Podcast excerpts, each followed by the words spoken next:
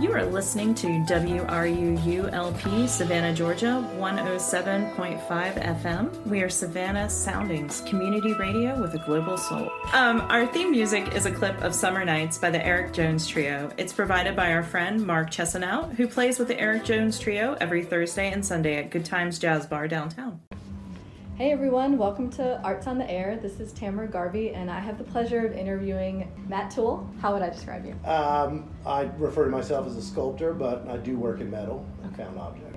I'm going to read a little bit from your bio. Um, you grew up around the barrier islands and salt marshes of Savannah, been a resident artist in Aberdeen, Scotland, and Cork, Ireland, as well as in Wisconsin and Minnesota. I love the gamut there. Mhm. Basically, cold weather places, right? Yeah. um, and now you're the owner of Toole Sculpture Works, and you create contemporary art, custom furniture, lighting, and other unique objects for home and garden. That's correct. Yeah. Well, thank you so much for being with us today. I'm happy that you've uh, come to say hey. It was so cool to come here and see your workshop. It's incredible. I can't wait to show some photos of it a- in our social media. It's a moment inside my mind, which can be frightening. It's vast. Yeah, full of, it's full of danger Yeah. everywhere. Danger Stuff. in every corner. Yeah, yeah. Dangerous tools and imagery. A- and a sweet dog. Thank you. around. That's my chocolate princess me. All right, well, we'll start off. So you um you went to you went to Georgia Southern and you got a BFA. That's correct. Did you study sculpture at that time? Uh, yes, uh, I was an art student, and at that point they would designate 2D or 3D. So I was a 3D um, student and did metal work, metal Yeah. casting, welding, and also a lot of ceramics. They had that at that early. They did, yes. career, That's yeah. where I, I first explored pouring, uh, melting and pouring metal, Wow. um, which for a pyro was quite an eye opener. For a pyro. yeah, and so ceramics also uh, building kilns and running kilns. yeah. I guess it's all about heat, all of it, right? It is, yeah, yeah. Did you? So when you were a kid, were you already getting into art, or when you went off to college, you already knew you were going to study that? How'd that go? Yeah, so as a kid, I, you know, growing up in the salt marshes and on the islands, I played in the woods, built forts, made ramps, rode my BMX bike, uh, made little things out of found objects, uh, sticks, and we had a garage that looked a lot like my studio Okay. which is filled with stuff not as well organized. Um, and I would just go in and just make things. I've always had the desire to be making objects, Yeah. and some of them some of them were makeshift instruments, or we made hockey sticks out of uh, palm fronds. You know, they have the curve to them. Yeah. And I'm not a hockey player. We don't have hockey in the South, but we we play street hockey. Yeah, with like a tennis ball. When you say we, you mean you and your parents, or you and your friends? Uh, my friends mostly, yeah, Uh, and and my siblings, uh, sister uh, and three stepbrothers that are all older than I am. but, Okay. Uh, yeah, so so when you went off to college, you were like you were set, you were doing sculpture, and you know, it was a conversation with my sister uh, when I went to college. Um, after uh, growing up and through high school, it was in this order: sports, socializing, or maybe socializing, then sports, and then academics. Uh, and that's kind of what I was uh, interested in. Then college, I asked my sister, "What should I study?" And uh, she said, "Well, you've always been making art, so why not study art or sculpture?"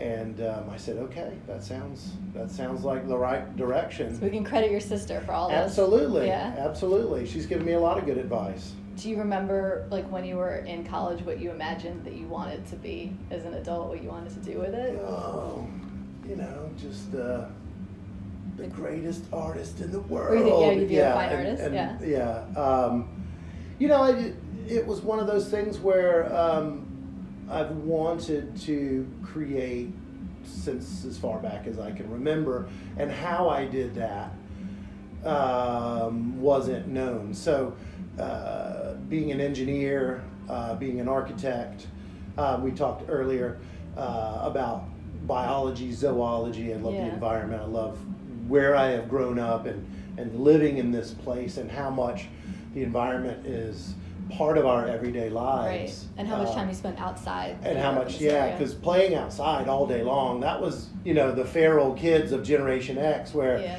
you come home at dark. Yeah. And in the summer, that means you're out from 9 a.m. to 9 p.m. all over these islands. And um, so, uh, if it weren't for my distaste of algebra and trigonometry, I might be an engineer. But um, so I engineer things all the time now. I just overbuild them to make sure that they're uh, going to stand up. Um, Did you, did you um, so when you graduated from your BFA, did you go right into master's program? No, no. You know, I, I wanted to. I, I in undergraduate school that wasn't even. Uh, I wasn't even thinking about that. Yeah.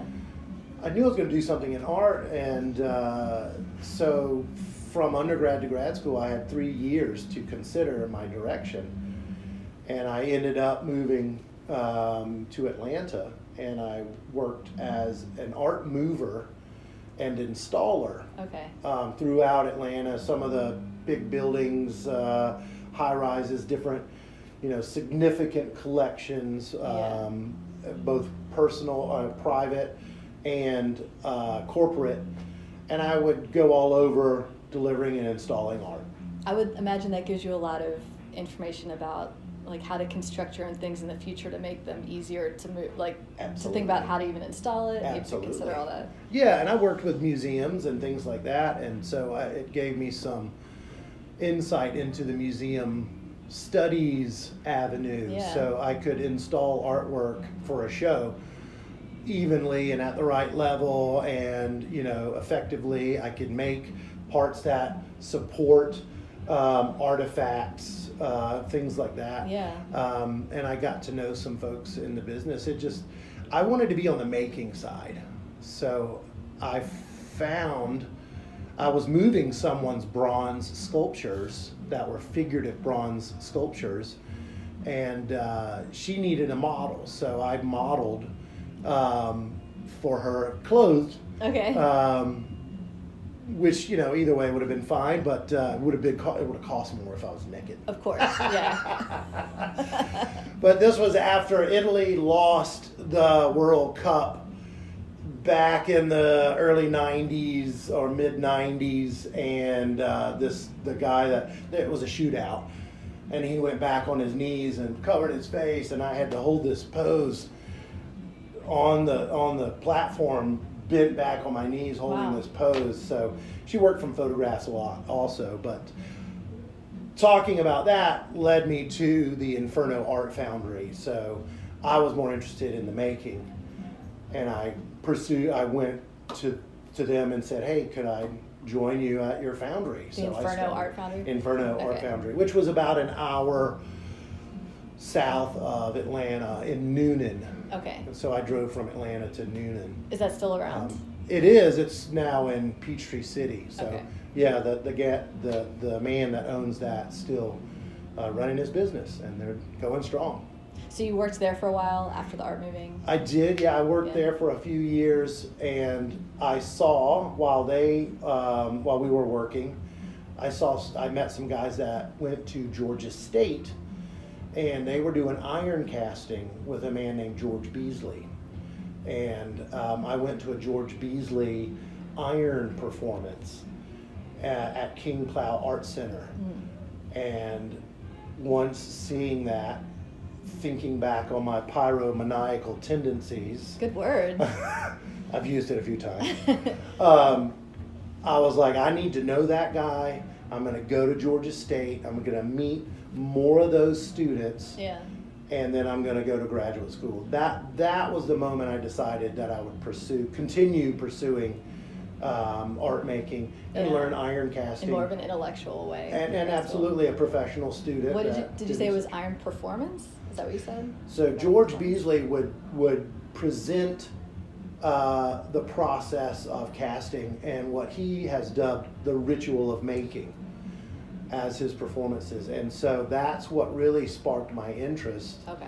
Um, was to it was the melting it and the, and the pouring. It was the act that really drew me to Yeah. the event because as a kid again playing with fire building fires this is not uh, environmentally friendly i wasn't paying that much attention as a 10 year old but taking old plastic milk jugs, catching them on fire, and, Yeah. and listening to it drip, and it would go whoop, whoop, whoop, and it was this kind of And the smells. sci-fi. Yeah, well, it's, it stunk too, but Yeah. just you know, playing playing in a pit fire or you know, cooking stuff. That's because I could see then you're going off to grad school to do it in this more like intellectual way. It's almost like Yeah. like you were a performance artist. It would lend itself to filming it and then being like a filmmaker and you know Well, sound even- design even. even Like- those yeah in those areas um, and, and i've not considered myself a performance artist i've always considered these sculptures as performance sculpture uh, where i'm the kind of the stagehand Mm. helping it do its thing and, and thinking about artists like jean tinguely uh, or, or chris burden who is a performance artist but jean tinguely made all these metamatic machines that were works of art that made works of art Oh. and that's kind of where I fell in. But but yeah, presenting the process as um, the uh, the art form. Yeah. Take it's kind of like taking the object. The the object becomes secondary to the act, and that's really kind of Yeah, you're about the process. yeah. I'm And- still a maker of objects. Yeah. Is it also like the perform like the showing it to the public? Yes. Them like marveling at it. This thing they don't really Yeah, say. if they yeah. marvel or they pity or they despair or go, this is a hack.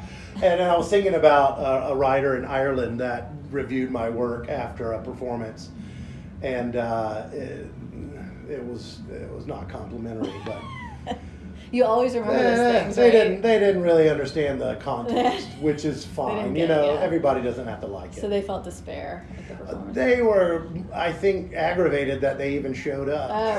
Oh. so whatever. I, I have some four-letter words for them. I don't care. I don't care. So, so then, so you went off to grad school to delve more into this aspect of it, and then Yes. were you thinking? I guess at that time you already know, like with your MFA, you could be a professor eventually with it. Yeah, know? that that didn't dawn on me until partway through um, that that was going to be an option. So, you know, I was fortunate enough to be selected for a, a number of artist residencies. That's Yeah. that's how I ended up in Scotland at the Scottish Sculpture Workshop. That's how I ended up in Wisconsin at the Kohler Artist Industry um, uh, Residency. Minnesota, Franconia Sculpture Park. So I was traveling around post grad school, uh, actually in grad school, doing iron pours, Yeah. which is that the social aspect, which is kind of where I'm starting to focus a little bit more. I'm interested in the people and the communitas, the community of people versus the, the geographic location. Uh, and, and, I've made so many friends around the world um, with this, uh, with iron casting. Yeah. But uh, uh, just having gone to those places to be uh, an artist in residence, which was great. I made tons of work and created uh, lots of uh, fun things that some I've still I, I still own. Some I've burdened my friends with, like giant sculptures, uh, and then also built a pretty significant debt from not having a proper job.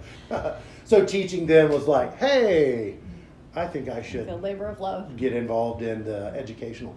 I mean, it's cool that there were this many residencies available to you, like in grad school and post grad school, that you were able to get into. I imagine it's super competitive because some of 'em, there's yeah. already so few for like drawing and painting. So I'd imagine Yeah. for your field, it's even smaller. yeah. yeah. Um, so you got to go when you go to Scotland and Ireland for these things, and you just said you make tons of work in them, but you, you know, you can't like bring these incredibly heavy metal things home with you, so they just stay there, right? Yeah. kind of donate them. Some are site specific. Uh, the first thing I went over to do in Scotland, and that was in 1999. I would have been in my second year of graduate school, and I went to a three year program because I wanted it as long as possible. Um, and I went to Southern Illinois in Edwardsville, and it's a metalworking program that was run by um, a man named Tom Gipe.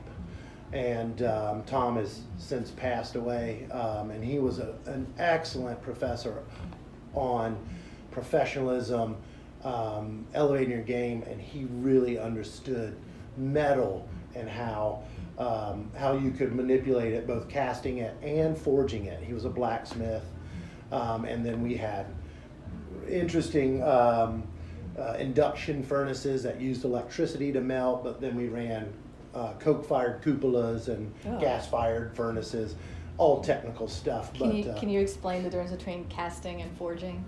yeah, casting is using, um, well, it is melting and pouring. So you take the metal to a molten state and what is called a superheat, which is just slightly higher than its melting point, a little bit higher than the melting point, so you can use it and pour it before it sets back up and cools and hardens. Forging is um, heating to a point where you can bend and manipulate. It's malleable and you shape it. You can also melt and then do forge welding. That's when you melt the two surfaces together and you hit them with such an impact that they're forge welded versus using a MIG welder or stick welder or a different type of welding um, process. But uh, they're slightly different in uh, melting and pouring and heating and Yeah. bending.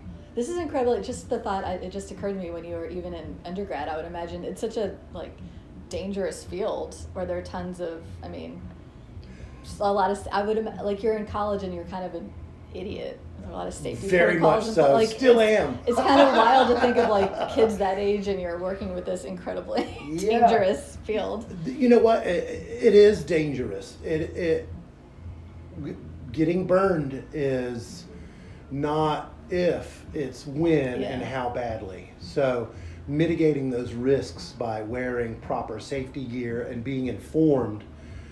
Uh, and and we had to take tests uh, and and do all that kind of thing. Um, about safety and proper operational Yeah. methodologies and, and that was really important. But yeah people got burned and uh, i still when i run a, a welder a little bead of metal and you see sometimes this is the idiot part. I weld in running shoes. Uh, i don't run in the shoes. I weld in so you run in your welding shoes. yeah, I run around dancing because there's a molten bead of metal in it. But uh, no, it's just it's hot as hell. Should you just be wearing a suit of armor in general? Yeah, at just like a long leather coat, um, which adds another 10 degrees to our already 110 degrees. It's funny, yeah, all the, the places that you went on your residencies were all extremely cold, but now you've settled back in well, the yeah. bowels of hell in yeah, Georgia. just kind of, uh, you know, that's that actually uh, explains in some fashion why most of those industries are located in those environments. yeah. I mean, there are certainly there are iron casting places in the South. Um, I I worked at one in college for a little while, but for the most part, most of those industries were built in northern climates. Yeah, yeah. Um, Pittsburgh. Just for the fun of keeping yourself a little warm. Yeah, yeah, at least, winter, yeah, right? yeah. It gets pretty hot, but uh, yeah, we deal we deal with it pretty well though. But the safety is really important. Yeah. yeah. Um, so that so in your your post uh, grad school years, you eventually made your way back to Savannah, I guess, Yeah, Yeah. so after your residencies. The residencies were amazing. I got to travel a lot in that time. Yeah. And I had built this giant tower with a furnace at the top to pour iron off uh, and splash it everywhere. And unfortunately, onto people sometimes that was that was a mistake. My the ropes that kept people back weren't Yeah. far enough back. But, oh um, wow, no one's died. that is a difficult No lesson. one has yeah. died. Um, but yeah, it's it's hard to gauge how how far that's going to splash. But um, Is that why you can't go back to Minnesota? no, uh, no, I'm welcome back in Minnesota. Um, I can't go back to Minnesota to live because of the winters, Yeah. and uh, I lived in Minnesota in Minneapolis for a winter and a half. Um, and that half winter, uh, two weeks prior to my departure, I was like, I'm done. Yeah. There are a number of one you don't see the sunlight, and turns out seasonal affective disorder is a real thing. Yeah. You don't know that when you grow up on the beaches of Savannah, Georgia. I understand. I studied abroad in London, so Oh I yeah, the gray skies. Yeah, Yeah. it, it was an eye opener. Um, so I drove home, uh, shedding layers uh, from Minneapolis to Georgia, and I arrive in Savannah, you know, 25 hours later, um, driving out of the snow in the, you know, in a storm with, you know, a, a parka and, Yeah. you know, everything It's bundled like a up. movie montage. Yeah. And then I'm in coming into Savannah and I'm down to shorts and a t-shirt and I get out and everyone's got parkas on and it's Right. 48 degrees and I'm like, what's wrong with you guys? So um, I've reacclimated to the South. Yeah. So now you're uh, one of those people. Yeah, right? yeah. That, I'm wearing the parka. And then I hurt my back from being a big knuckle dragger, and I can pick that up. And yeah, so I had some disc issues, and it was hard to walk, and that's a terrible, terrible thing. But uh, so all of those things coalesced, and I was like, it's time to go home. And doors opened for me um, when I came home. Really? Uh, when I came back to Savannah, a friend, incidentally, who went to the University of Minnesota, who I know through iron casting, her name is Hannah. She was working for Jerome Meadows. And so she introduced me, and she came here and got to know my mom, became friends with my mom before I even moved back. So Oh. um, she was really nice, and, and um, so she introduced me to Jerome. I started working with Jerome. Um, and so I was a studio Amazing. assistant to Jerome for a, about a year or so, Wow. a couple years, and then Georgia Southern called, the professor said, Hey, you know, we've got some teaching positions. What do you think? Oh yeah. So I went up to Georgia Southern and taught for a couple of years. Is that, so what year was it that you moved back to Savannah? Uh, it would have been 2003, okay. maybe. I graduated um, in 2000 from Southern Illinois University in Edwardsville. That was Okay. with my MFA in sculpture And then you started teaching at Georgia Southern. at Georgia Southern. Um, and I taught there for two years, and it was it was full time, but not a permanent full time uh, position. Um, and and thankfully, the professor Pat Stedman, who taught me uh, metal casting years prior, asked if I could come and teach with Yeah. him, and he let me run the the advanced classes, which was great. I got to learn the operations of the sculpture department yeah. and I worked with uh, the ceramics professor as well, who was one of my undergrad professors. Many of them were still there and, and helped me. Um, I'm thinking of who I refer to as my woe mentor, my woman mentor, um, Julie McGuire, who's an art history professor and, and a, a maker of beautiful things. Yeah. She really taught me how to teach. Well, that's cool. So you coming back, it's this interesting, like, the combination of all you professors there, where you had these professors who'd still been teaching there since you were there, so they were like experts at teaching, but hadn't worked in the field in a long time, Right. and you're coming off of completely working in the field and hadn't Yeah. taught at all, so you both are bringing a lot to it. Bringing some new Oh, energy, um, bringing some insight, Yeah. and just the uh, students probably really liking hearing from somebody who was just working in all of this, what it's actually like. Some probably appreciate. Yeah. Some did appreciate it. Some, some did not. That was uh, a little, little difficult. Um, Really? that went through to, to SCAD as well. But hey, that's Yeah. part of it. the program here in Savannah for a while was to feed the major. So you could be a painting major and take sculpture in Savannah, or a photography, um, or fashion. So we had fashion students, photography students um, a metalsmith that were smaller but still sculptural. Um, and they'd stay in Savannah, but the few that wanted to major in it, they would go up to Yeah, Atlanta. and I know there's this interesting thing that I guess is still here, where you your your major is called painting, but beneath that you would be you could have been doing like ceramics or performance or Right. something like that, but you're going to end up with a painting major, Yeah, it's a catch-all. like their umbrella. That's right. It- so, like back when in my undergrad, it was 3D. Yeah, It wasn't sculpture and metals. It wasn't blacksmithing. It was just 3D. Yeah. And so, I think painting is now that's what it's reduced to in terms of the fine arts. Ew, painting, which is great, which is fine, but it could be more diverse. yeah. I mean, it's just it's an interesting way to term it. That at graduation, you have somebody who's like doing literal paintings next to maybe somebody who's doing metal sculptures, and you're Yeah. coming out with the same. It does. It's not really a Yeah. hugely descriptive term, right? Right. Yeah. Um, I know a lot of painters who make objects yeah. and they call them paintings. And I go, okay, convince me, convince me. That Doesn't painting is just coming forward off the wall towards yeah, you, right? I'm trying to think of that Greek sculptor that there's fascinating because they also have fire in them. That's why I like them. oh, okay.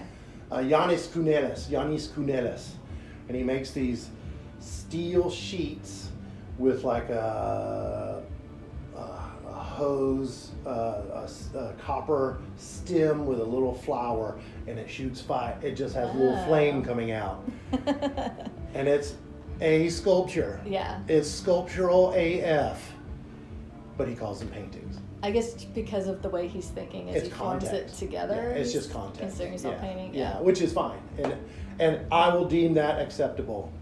Yeah, he stands it. but you gives a shit what I think. Sorry, I watch my language. Well, it's been also, I mean, I think you could be working in, like, you could be working with paint, and sometimes people call it drawings because of the way that Yeah. they're thinking as they Yeah. apply their materials. Right. You know? And you know, it's so open to define right now. I mean, to strictly be, I am just this. I am only Yeah. a sculptor. I am only that. If I, and I, I make drawings, they're meant to be placeholders in my mind and kind of sketch out ideas. I have made paintings. Um, this is just, I, I like to work with tools and materials. Yeah. Um, but I think right now with uh, new media and uh, artists are always exploring new media and new materials Right. to communicate because material has language. Um, and it doesn't really matter if it's called a painting and it's a sculpture, or if it's called a sculpture and it's a paint, it, whatever. It's it's art. Yeah, it's true. And And like just to- for yourself, you don't want to feel like you like I am this thing, and then maybe you Mhm. put this tiny self-imposed limitation on yourself. Yeah. Where maybe next I feel like, oh, I'm inspired by this. I do want to start working in fire, but Yeah. yeah, Yeah. be able to just do what you want.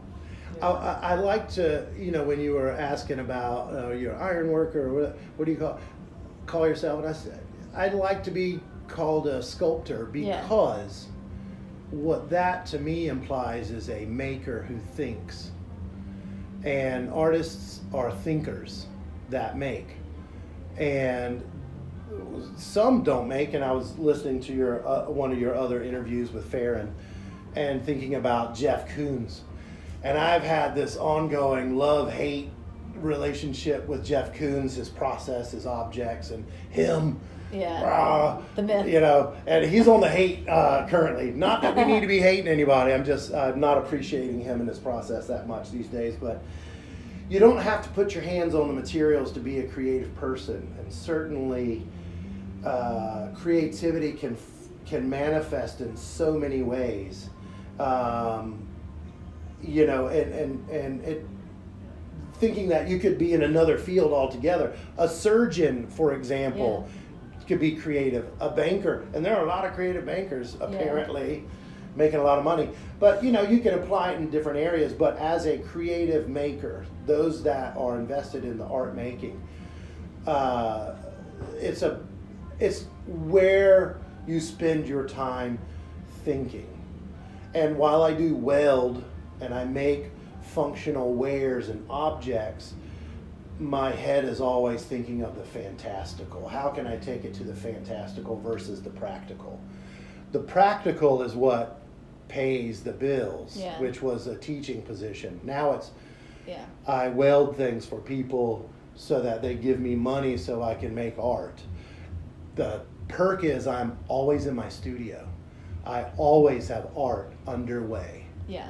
And then I, ha- I have opportunities to work with other folks. And now, currently, working with clients and just having that back and forth. And certain clients, they come to me because they want to work with me personally. And I am, I'm flattered by that. And I am so happy to work with some people on their projects and give them what they want Yeah. through the skills that I bring. And, and I'm enjoying that. I, I'm, I feel very fortunate and blessed Yeah. to have Toole Sculpture Works, and I'm year six, and you know it's steady, steady moving. You know, I, I don't need to be a big corporate entity. I don't need to have a hundred employees. I, you know, I, I get apprentices that want to come in and learn, and I'm happy to teach because they want to be here and they want to learn, Yeah. and I love that.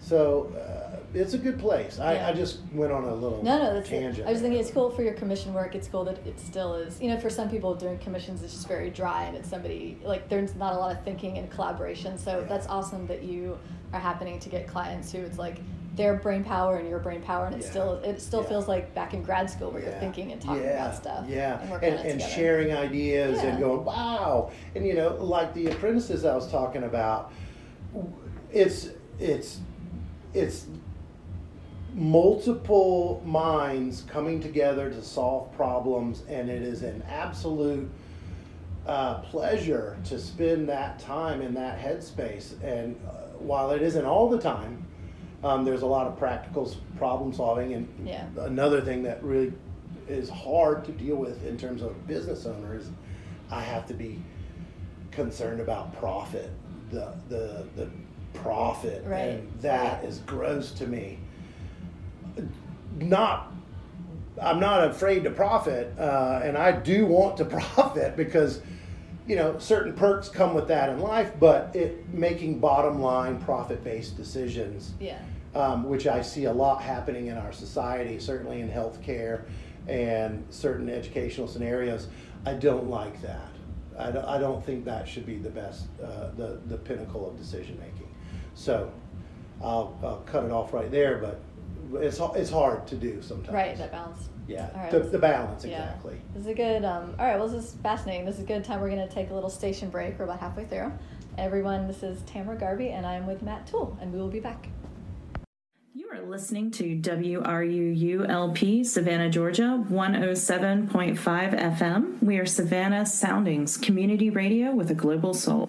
Trees are one of Chatham County's most treasured natural resources. Beyond their beauty and cultural significance, the impact of trees are far reaching and compounding, spanning from economic benefits to health improvements to climate change resilience.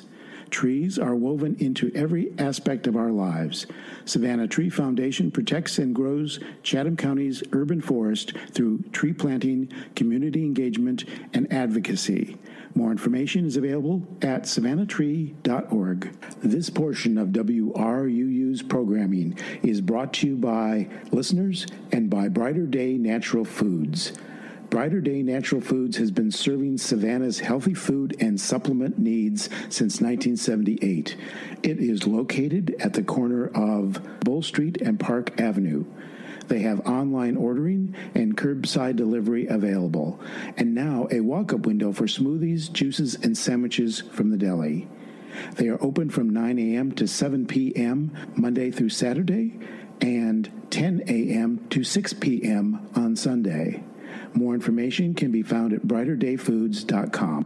What does it mean when we say that WRUU is a community radio station? It doesn't just mean that we invite the community to create programming, and it doesn't just mean that we're a voice for the community. It also means that we're counting on the community to keep us going. And you are the community. Almost all of our modest budget comes from small annual or monthly donations from listeners like you. You get to enjoy our community focused programming because many others have stepped forward to do their part. Now do your part by joining our community of listener donors. Go to WRUU.org right now and make a one time or monthly donation. And thank you for supporting Savannah's community radio station 107.5 FM. Hey everyone, welcome back to Arts on the Air. This is Tamara Garvey, and I'm with sculptor Matt Toole. Welcome, Matt. Thanks you. I appreciate it. Thank, thanks to all of you. Thanks to thanks to all five of the listeners. yes. Um, when let's see, when we uh, we went to the break, we were kind of working our way through your life, and you were in Savannah, and you worked at SCAD as a foundations and then a sculpture professor from 2006 to 2016. And I want to get into um, just your actual like bringing up some more current day, how you're balancing your business, because you have this really fascinating mix of um, you do a lot of public work sculpture, and then you have a thriving uh, private commission business, and then you also are doing a lot of fine art sculpture. So I kind of wanted to ask. Um, it looked like in 2022 you did a project for the city of Savannah Water Resources, um, and they were rain garden flowers. Can you talk about that a little bit? Oh, that was a lot of fun. Um, you know, anytime I can do a project that has an artistic outlet, that's that's kind of the golden mix of profitability, enough profit to warrant, uh, you know, my studio and all the tools and things in it. But also, it becomes that uh, sculptural, purely sculptural, making sculpture um, and getting paid for it, and that's great. Yeah. Um, and uh, Laura Walker, that works with the city of Savannah um, Water Resources, reached out through the Ogeechee Riverkeeper, and uh, they were considering ways to help uh, Jacob G. Smith uh, deal with water runoff from their building because they were having a lot of um, water retention issues around the building where there would just be puddles for days and mud puddles and it was trapped inside and the buses couldn't get the kids because there'd be you know 10 foot 3 inch deep puddles and so yeah they just made a big depression. And then the two flowers are meant to have the water run off of the building and through the flower into the pond and it was a way of redirecting the water in a creative fashion Yeah. um, I think they're still trying to figure out who's going to run the water to the flower, so it's not yet completed. Um, I hope it is very soon, but uh, uh, the flowers were fun. So are the flowers out there, like they're on site? They're on site. Okay. They've been there for a couple of years now. But what is the deal? The water isn't actually connected to go. There should be a downspout that goes out to it to carry the water off the roof. And, Yeah. and I think there were some, I don't know what happened. It wasn't in my department. Yeah. But it seems easy enough to. I think it was more or less they had to put out the call again to another business. I Oh, don't- okay. I don't know what happened. Okay. Um, and I'm probably not saying what happened correctly, but it's still not yet connected. But those flowers look cool out there. Yeah. And then, and then that same year, you also did the you did part of that public storm drain cover project, which I talked to Dana Richardson when she was Right. working on her storm drain. right. Yeah. So, so yours, it was interesting because a lot of people's was uh, they were just were like out there on site painting on the storm drains, but you Yeah. actually were fabricating a design on yours. Right. Um, that was a great project again with uh, the water reclamation, and that was it preceded the storm drain project, the official storm drain project, which was a, a wonderful way to have artistic uh, interpretations dotting the city Yeah. around the city. And you you go to it and you just happen to see it and go wow what's this? It's you know and, and that's kind of the mark of a big creative city and and, and while we might not be a big city we're a, a very creative city and i like to see those things that the when city governance starts to get Yeah. involved and i and i attribute that largely to laura and her vision of wanting to include creative problem solving um, the flowers were that um, I'm sorry, this is Laura. Laura who? Laura Walker Okay. with uh, Water Reclamation, City of Savannah. And we also used uh, lamp posts. So those flowers, the stems are inverted lamp posts Oh, that have been knocked down by drivers. Upcycling, yeah. So so so we upcycled as well. um, but then when we got to the um, uh, the utility covers, which you can see in, in my studio here, these are the patterns. So these were cast in iron and then using color epoxies, we put the color in. So um, Kelly Lowe, who's with Repurpose now, um, she's a doll and a friend, and she used to work with me. And she and I, through the Ogeechee Riverkeeper, um, devised the imagery, which is the flora and fauna Yeah. of the Ogeechee River And you did Basin. you did four of these. Four we designs? did four of Okay. these. Um, They're really intricate designs that she came up with. I'll post photos of these. yeah, too. yeah, She she did the drawings, um, and one of one of them, which is inside the playground of Jacob G. Smith, so folks can't see that one Okay. um, unless you're on the staff. But it's an image of an alligator in a bathtub Yeah. with a stork over, it, and it's cartoonish, which is I wanted the kids to see that so that they were you know, kind of entertained It's by the it. most childlike one, right? Right. Yeah. And it was it was meant to be educational, so they know when the water goes into this drain, it goes to those animals. Yeah, yeah. And and they affect those animals, and that was part of the boxes we were checking through the Riverkeeper and through the Water Reclamation Department. It's education, and and around the school, that was part of the educational component. Yeah, and the whole, I mean, the whole project was a, so I guess some of them are around schools, but they could be anywhere in the city. It's just to educate the public that like throwing something into the drain is that it's Yeah. directly going into the rivers. Yeah, and how it's gonna But affect people the wildlife. People don't assume that, right? Yeah. even people that are avid um, fishermen and hunters sometimes don't realize what goes into the water. So if you pour pour motor oil down the street drain, it's going to kill the things you want to go out and see. Right. So we have to be mindful of that, and I, I think educating children early on, education is the key in so many ways. Yeah. Um, so, yeah, these were these were a lot of fun, cool. and these were cast by uh, the Master Craftsman program up at Kennesaw State University, and through a former student that I had at Georgia Southern, Hmm. Who then went to graduate school at SCAD in Atlanta in the sculpture program, and then started teaching uh, at Kennesaw State Okay. he started the Master Craftsman program. And so I contracted with him.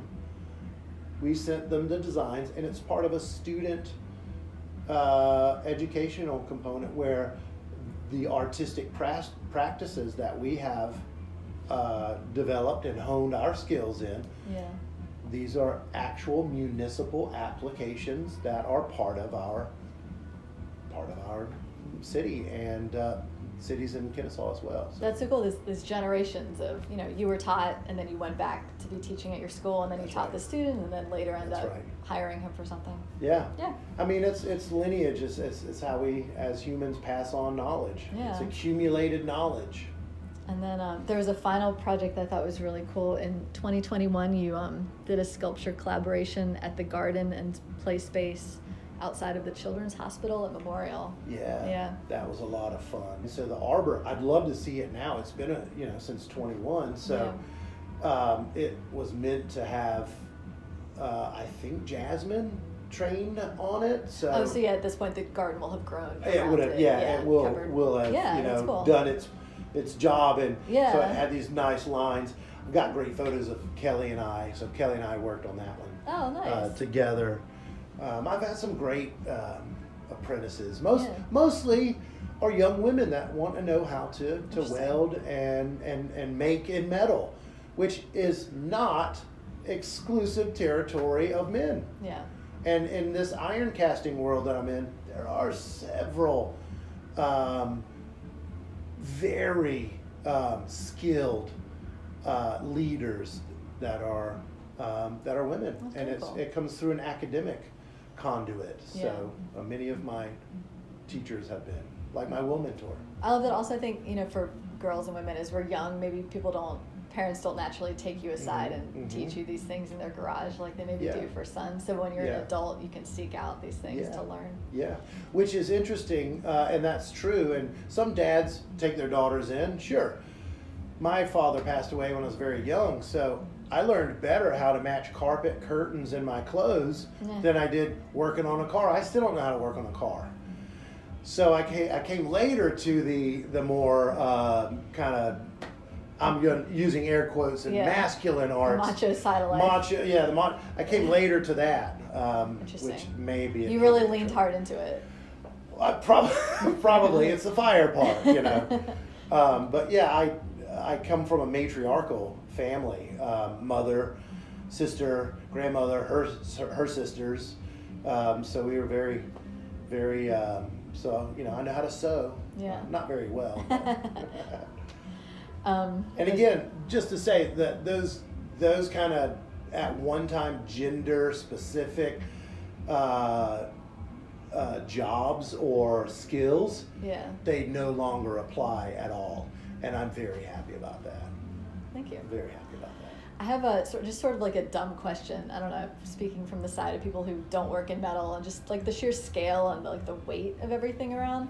How do you like as you're building something in your studio and then you have to move it to a site. How do things just get moved around? Ooh. How does this go? Well, um, that might explain one reason why um, I've had a lot of physical therapy on my back, but also the presence of the forklift Yeah. uh, technician here today.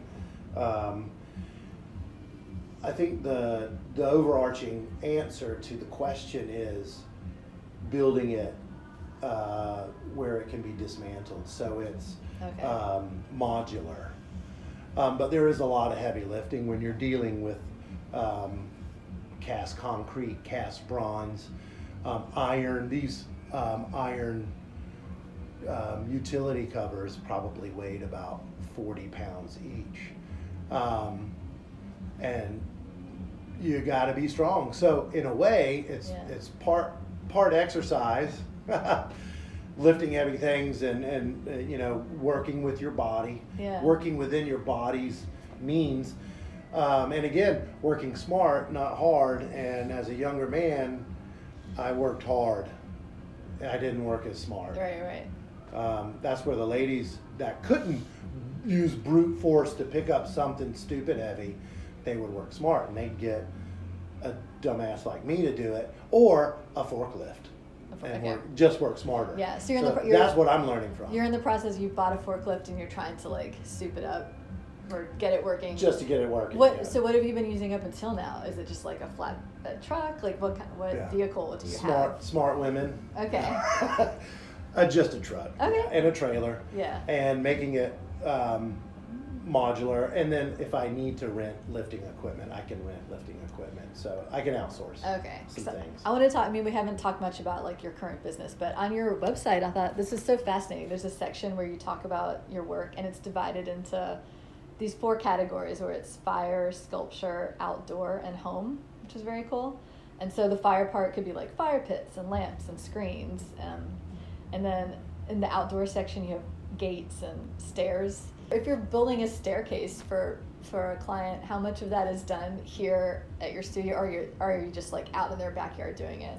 Uh, some portions are it's it's more uh, precise and preferred to build parts of it here.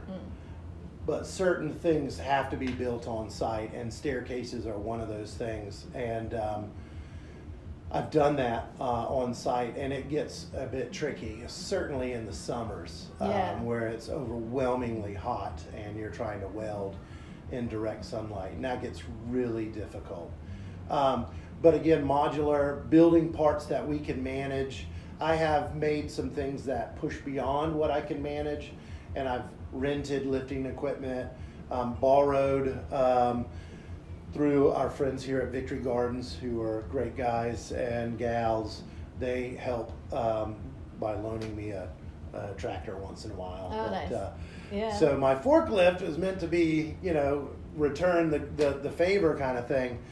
Um, but it really is, is working modularly, um, building things, uh, preparing them to be constructed on site. Okay. Um, So they're almost like IKEA furniture. It's almost like tabs going in, like yeah, just designing things in together. Yeah, in a mel- Yeah. so designing things that can be transported by hand by no more than two people, preferably, um, and then installed with nuts and bolts using mechanical fasteners, or bringing the welder out on site Yeah. and welding on site, um, and those things can both can happen. Yeah, there are lots of different types of metal. Okay. Um, so if you think about not to go into it too deep because this will this will be when the yawns happen but ferrous metals are based on iron and there are hundreds of alloys of iron and one of them is steel Okay. so cast iron is melted and poured in high carbon typically um, those are going to be some of the more intricate um, designs downtown in savannah that have flowers and acorns and these Okay. recognizable objects. Those are typically going to be cast, where wrought iron is from a smelt, which is when you draw the iron out of the ore. That's when you heat it and it comes out and it becomes a bloom. Towns like Bloomington are named after the steel industry. Uh, Bloomington, Indiana, at least. That's crazy. I never knew that. So a lot of terms come from metalworking. So that bloom is then hammered and made into bars, which are then folded and curled, which also happen um, downtown. A lot of this was made from the Kehoe, I- Kehoe Ironworks here in Savannah. Yeah, yeah. Um, So when people have fancy gates around their gardens with the designs, it, like they're a combination of these two different kinds of metal, but the yeah, bars and then the some of the older houses would most definitely be wrought. Some of the newer designs are going to be steel. Okay. So steel's been melted and poured, and it has a, a variety of um, alloys at different carbon levels and that kind of thing. Then you have non-ferrous metals like bronze, brass. Bronze has more; it's copper and mostly um, tin, and then brass is copper and zinc. Okay. Slightly different. Then you've got stainless steel, which has nickel chromium in it. Then you have aluminum, and aluminum's got different alloys. So I'll cut it out right there. But there's a lot of different materials, and I work in stainless steel, in iron, and steel, and bronze. And so as time has gone on and the environment has changed, are certain metals easier or more difficult to get, or think different oh yeah, absolutely. becomes more expensive over Co- time? copper right now is very hard to get. It's Yeah. very expensive. Um, so I use a lot of found objects because they've already been made. Yeah. They have a history, and both wooden found objects and then naturally formed found objects. And I, I like to combine the industrial with the naturally formed and, Yeah. and find that perfect, perfect kind of contour where one thing becomes another This is like for your fine artwork, for your sculpture. for yeah. fine artwork yeah, Yeah. and and yeah I, don't get to use um, the found wood stuff as much for commissions usually it's fabricating in steel like that gate that i showed you Yeah. with the spath plant that we're making I was going to ask because I know you have done you know a number of gallery shows and you do your fine artwork and it, it is a lot of like upcycled found objects combined with metal. How do you? So like you know the metal can be heated and there's fire on it, but the the found objects I guess are just gonna like catch on fire. How do you how do you meld these things together? um, that that is the that is the the piece of sorcery that i have Yeah. it's not sorcery imagine over the years It- you've it- accidentally burned up things that you wanted to total use. magic, yeah. right? um, there are multiple ways of making connections. This would have been part of my 3D design class where you have mechanical fasteners, okay. you have chemical fasteners, and you have um, fusion fusion type fasteners. So mechanical fasteners are nuts, bolts, screws, nails, Velcro, anything that physically holds is mechanical. Okay. Um, and then chemical fasteners are adhesives. And if you couple the mechanical and the chemical together, that makes it even stronger. Yeah. And then I, I have a faux, F A U X, faux, fake fusion by using um, epoxies. I can fuse them visually, and it looks like a piece of glass becomes a piece of wood that can then become a piece of metal. Okay. And that's the kind of thing I developed just by simply making for decades. Yeah, yeah. Because looking That's at your special piece- thing you've come up with. yeah. I, I kind of think, yeah, it's my tech. I mean, I don't own it, but this is a way of working. But like when we were talking about this piece, um, the fetish sarcophagus. Um, I'll post a photo of the fetish Y- Yeah, yeah, the, the skull and bones thing. Yeah. Um, you see, I'm wrapping wire and things like that. Yeah. Uh, from that point, it would have been 1994. I would have been a senior at Georgia Southern in the art department. To now, I've developed these better ways of constructing, Right. um, just through practice. And and the epoxy is a, just a way to make. Uh, It's like a more sophisticated. yeah, it blends. It blends so that you don't see separate objects because they could be comprised of one, two, three, Yeah. four different things, but they are blended together in such a way that they are unified. It really is. Um, and that's a student piece. So I've got a, a good collection of student works um, from my 3D class, and that was something that I developed over my lifetime and Yeah. shared with eager students that wanted to know everything there is to know about making. How do you um so in your business nowadays how what how do you balance it out the kind of three tiers right of like I guess public works and then private commissions and then your own fine art how are you balancing this? Um, that's that's really a great um, question. Um, I I take what comes to me, and I don't say no if I don't have to. It's generally going to be some kind of functional object, like a gate, like a fence railing, um, like lamps. I make fire lamps. I tend to those become the artistic ones, but I'm not going to do a hundred feet of run of the mill fence. By the way, run of the mill is a term from metal and uh, and woodworking. So Didn't know that you run a common object through a mill. So it could be a two by four, run of the mill, or the mill mill work, different types of common components. But if it's gonna be run of the mill, 200 foot fence, somebody else can do that. I- Yeah. I'm, I want to do the artistic side. Yeah, some of this more just like a company just putting out stuff. Decorative, handmade, um, one of a kind. Yeah. That's where that's where I want to be. So I balance that by making art all the time, and luckily, um, I have a really great relationship with the folks at Sulfur, um, Emily and John and Yeah. AJ, um, and Jennifer and Sam.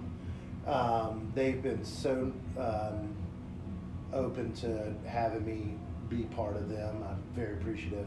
Do you have any upcoming fine art shows where we're gonna are you working toward anything? Um, I am taking some things up to Echo Contemporary Gallery in Atlanta Cool. um, in the next few months.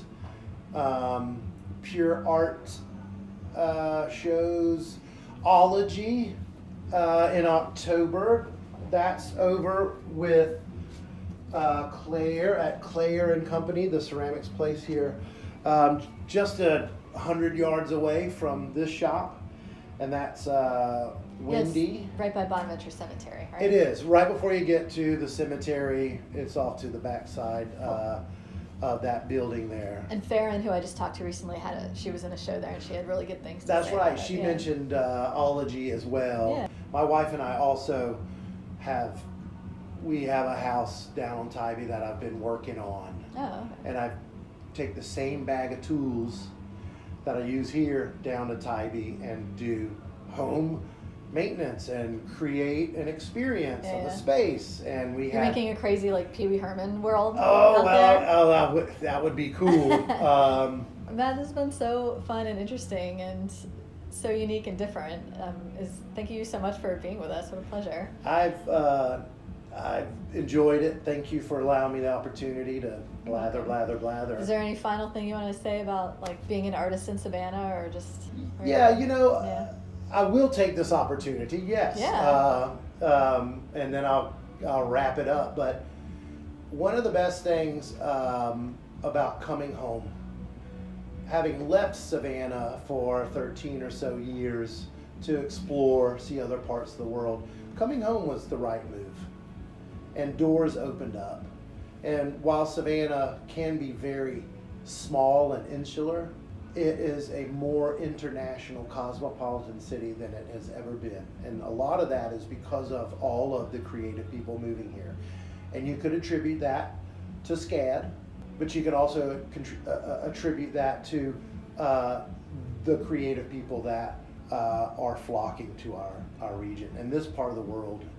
A friend of mine and I are creating a music festival, which is going to happen November 18 here at the dairy. Oh, cool. Uh, it's a benefit for Pegasus Riding Academy, which is also out here at the dairy, and they help kids with special needs and now veterans that Oh, um, um, have special needs as well. So put November 18 on your calendar. That's so exciting. It'll be nice weather. Finally. It'll be nice weather. Yeah. Yeah, it'll it'll it. be part of that summer that I, I wish that we had all year long. Uh, Well, that's it, fantastic. It will not rain, I promise. No, absolutely not. Uh, but we've got sound. We've got a great stage. Everything. Uh, the plug keeps going, but I'll let it go. But thank you, Tamra. I Of course. it. That well, that's amazing to hear about. I hadn't heard. What a nice surprise. So Yeah, yeah. thanks for organizing Yeah. that. But Yeah. it sounds like a great benefit. It's a new venture. We're gonna love it. Thank you so much, Matt Toole. Thank you, Tamra. Next up on WRUU, That Old Savannah Magic from 4 to 6 p.m. It's a variety show featuring Savannah history, radio theater, interviews, and music.